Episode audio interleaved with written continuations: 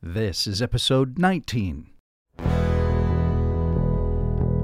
You're listening to the All Hazards Podcast, where we take you behind the scenes to give you exclusive access to emergency managers who've been on the front lines of some of the nation's most difficult challenges.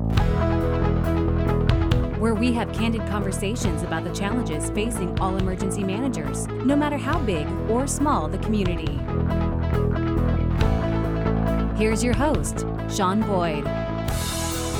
All right, in this episode, we travel to San Luis Obispo County, home to the Diablo Canyon Nuclear Power Plant. It's where Cal OES and other local, state, and federal agencies participated in a radiological training exercise just recently. The Federal Emergency Management Agency holds this type of exercise uh, about every two years or so and evaluates participants' effectiveness.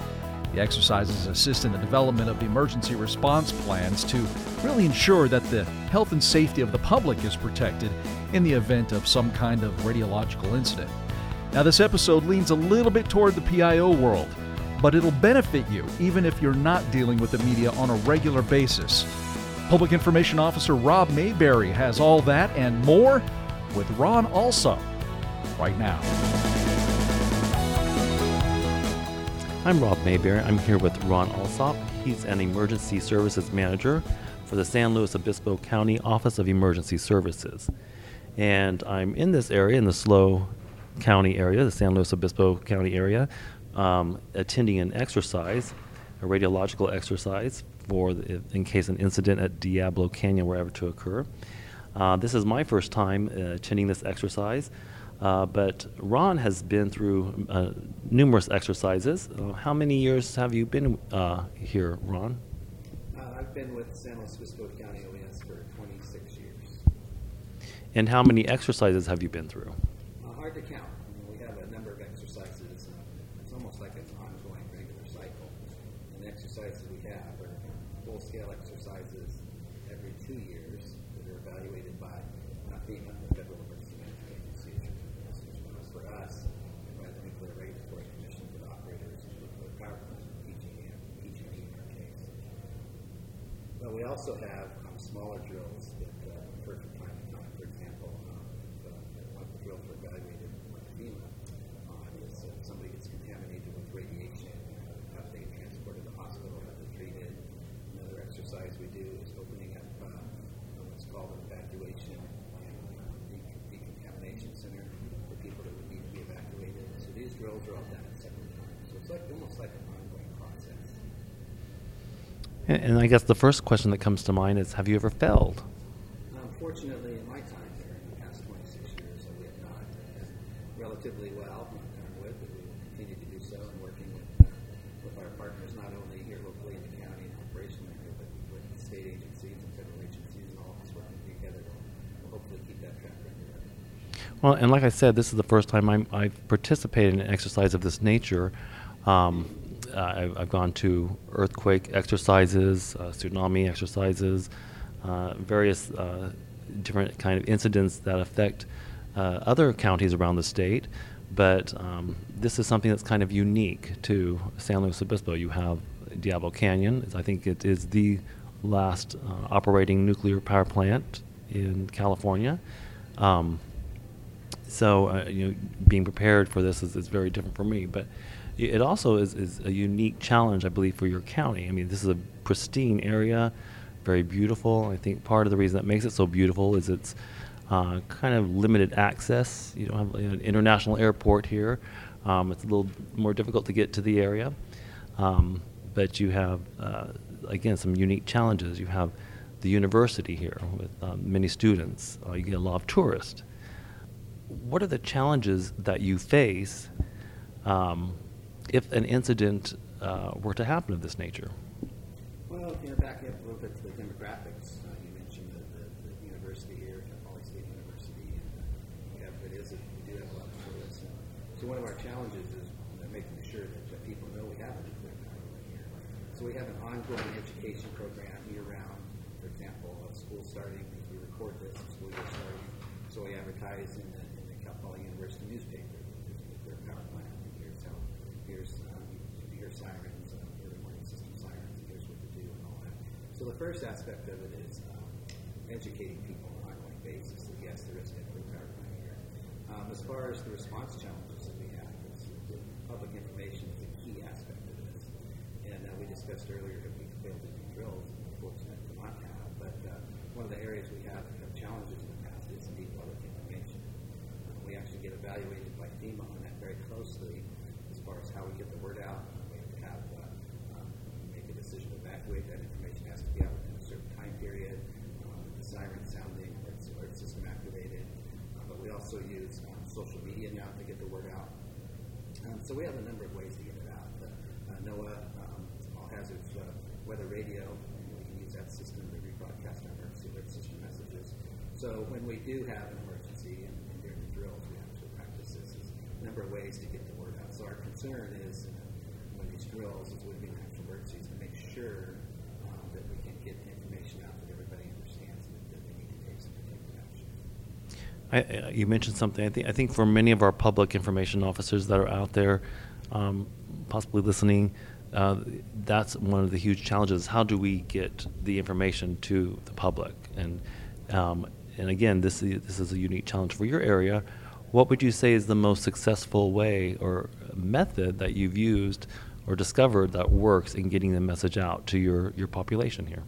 Um, locally here, again, lately, the wireless emergency alert is a good system um, to get the word out. Um, we know with the emergency alert system going out over the old standard and, uh, and television system, it doesn't get to everybody.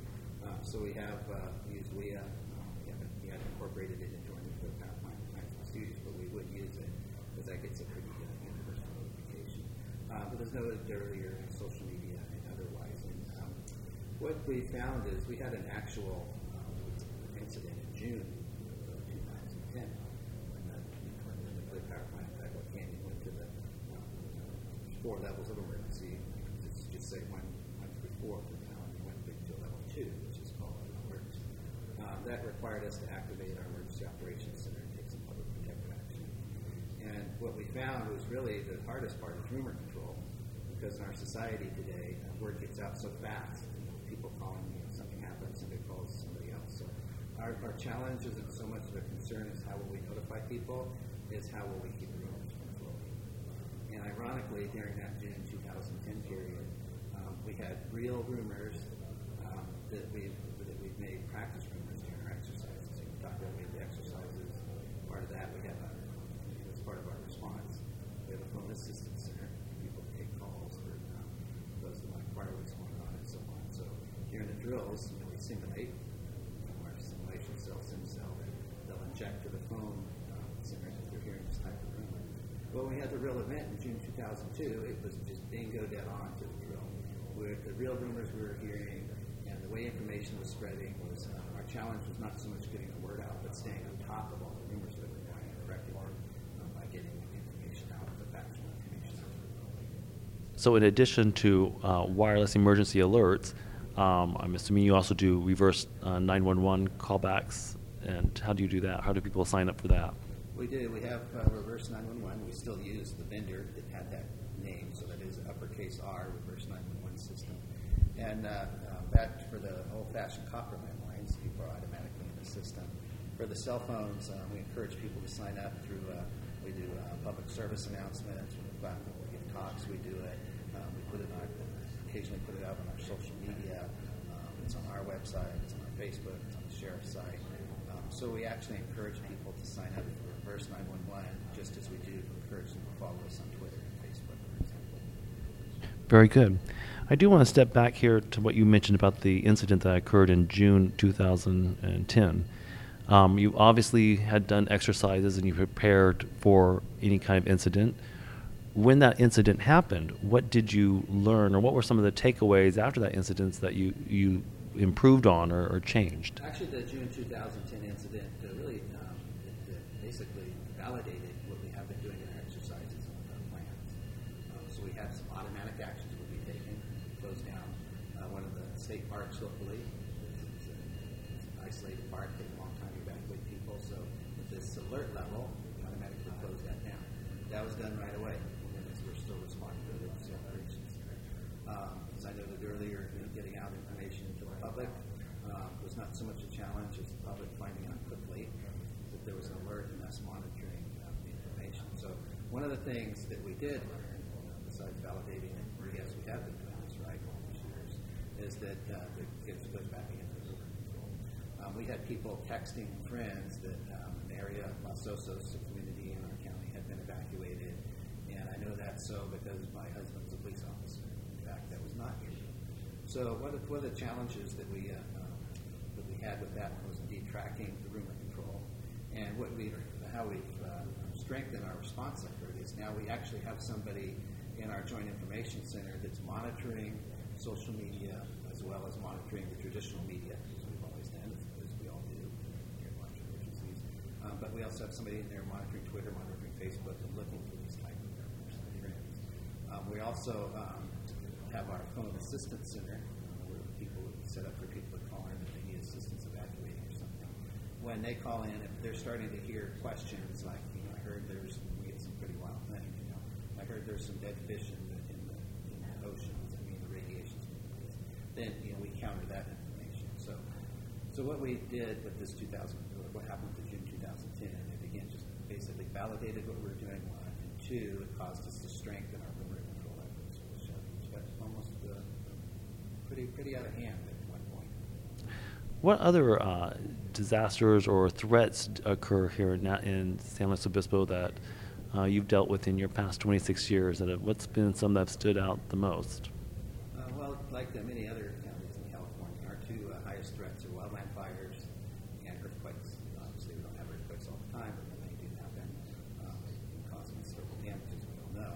In case in point here, in, in our case, we had a, a 6.5 earthquake in, uh, in 2003 that unfortunately we had two fatalities and almost 250 million dollars in damage. And then just in, uh, in uh, August and September of 2016, a wildland fire uh, that burned uh, almost 47,000 acres and unfortunately burned down 49 homes. Um, so we face that. Um, bit of a lesser threat to us are tsunamis.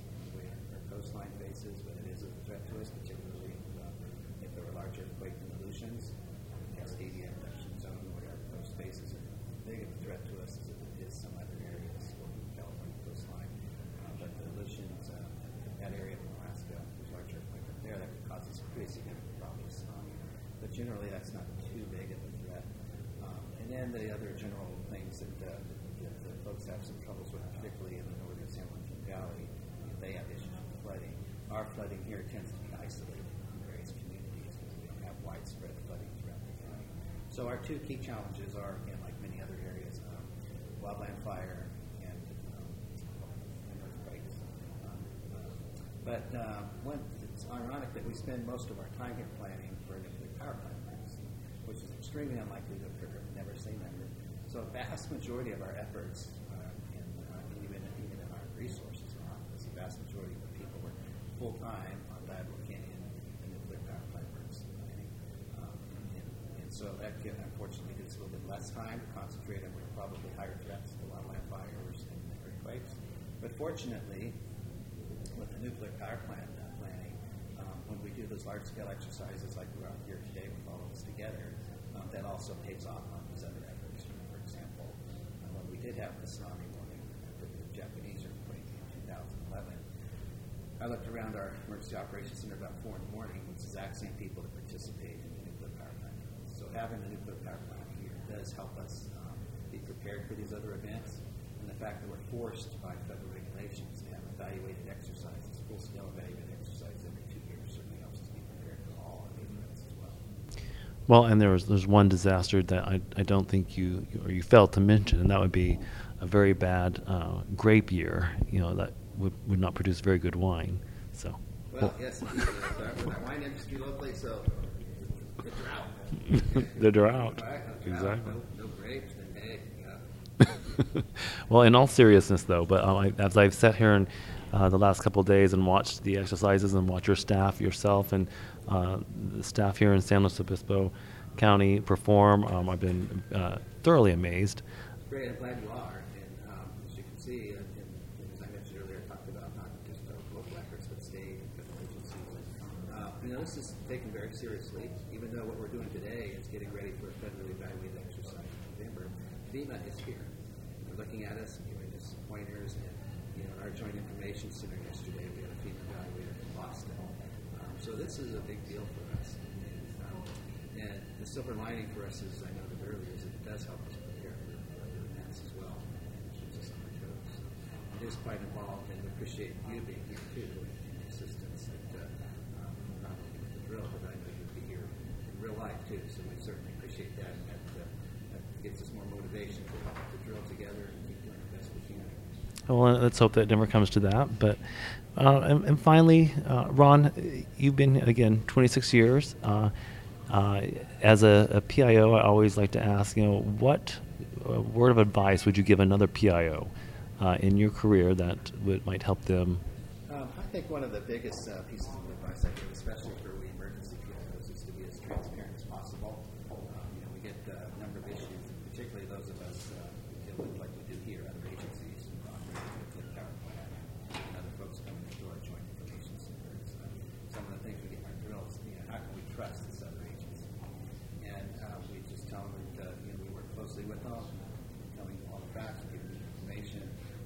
one is to come across as being credible, and two, actually be credible. Be as transparent as you can. And obviously, in some situations, law, in some things, some, some victims, we can't release information. That's not really possible. But the key thing is transparency, and once you get the trust of, uh, especially your, your local media folks, then that, that's good. You're good to go for a number of years. So again, this kind of uh, disaster, uh, a radiological disaster, is, is somewhat different. Um, it also uh, involves uh, utilities like PG&E. I, am just curious, um, what is it like working with a company, organization like PG&E? Um, do you find them easy to work with in, in dealing in these kind of situations, um, or is it difficult? I wouldn't say easy is the right term in working in this case with the, the utility with PG&E in this case, but um, it's not difficult either. And we're fortunate to have a good cooperative working relationship with their news department and their emergency planning and preparedness. Uh, we have quality interviews every year on that type of aspect. Um, but when it comes right down to it, and we're activated both for an actual event, as we did uh, in 2010, or in these drills, we're in the Joint Information Center. This is on joint there. Um, and in our particular case, the offsite organizations, we public agencies, we're the lead, we're the, we're the lead response. So we're basically the master of. Um, so we do work cooperatively with PG&E. They, they work cooperatively with us.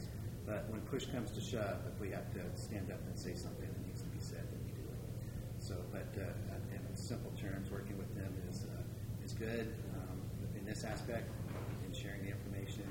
And we do, um, as you saw in our joint information center, your participation in the drill, we actually get together ahead of time before we do news briefings, and even on a day-to-day basis, we keep in touch with each other. so I would say it's a successful venture, and it's probably like midway between the extremes of easy and difficult to. Well, thank you, Ron. I really appreciate you taking the time um, away from the exercise today just to uh, give us a brief, uh, some brief information about San Luis Obispo County and uh, this this exercise that you're currently going through. Um, again, this, that was Ron Alsop. He is the Emergency Services Manager with San Luis Obispo County Office of Emergency Services. And this has been Rob Mayberry, OESnews.com. Nice job, Rob. So we're happy to report the exercise went very well for all involved. The Cal OES Office of Public Information performed admirably, according to one of the coordinators. And as usual, thanks for listening. We hope you'll subscribe, click on the button to head over to iTunes. That way you'll make sure you get all of the upcoming episodes. Thanks again for listening. I'm Sean Boyd at Cal OES headquarters in Mather, California. Take care and be safe. You've been listening to the Cal OES All Hazards Podcast. Don't forget to check out our podcast page where you can find past episodes along with show notes and links. And give us a social shout out. Tell others about us on Twitter and Facebook. And let us know what you think. We'd love to hear from you.